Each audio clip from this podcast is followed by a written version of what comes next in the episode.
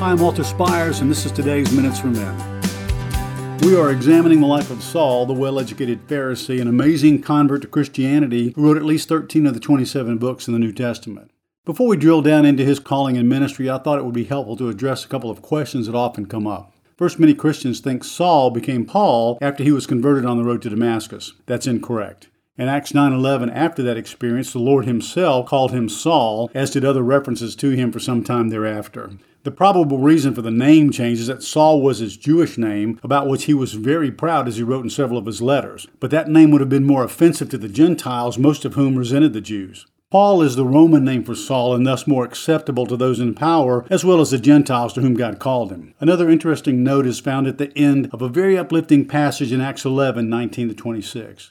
It describes the growth in a multiracial new church, something that was unheard of in those days. This church was in Antioch, which was in Syria, and it was the third largest city in the Roman Empire. This church formed out of the persecution and fear of believers fleeing Jerusalem that followed the stoning of Stephen. His death served a purpose only God could see in spreading out believers to new areas to start churches and share the gospel, especially in such a large worldly city as Antioch. They needed sound teaching to grow, so Barnabas, one of the early converts from Jerusalem, brought in Saul from his home in Tarsus for that role. And they stayed a year teaching the new believers the truth about God and Jesus his Son, and many more were saved. The last line of verse twenty-six reads, "The disciples were first called Christians in Antioch."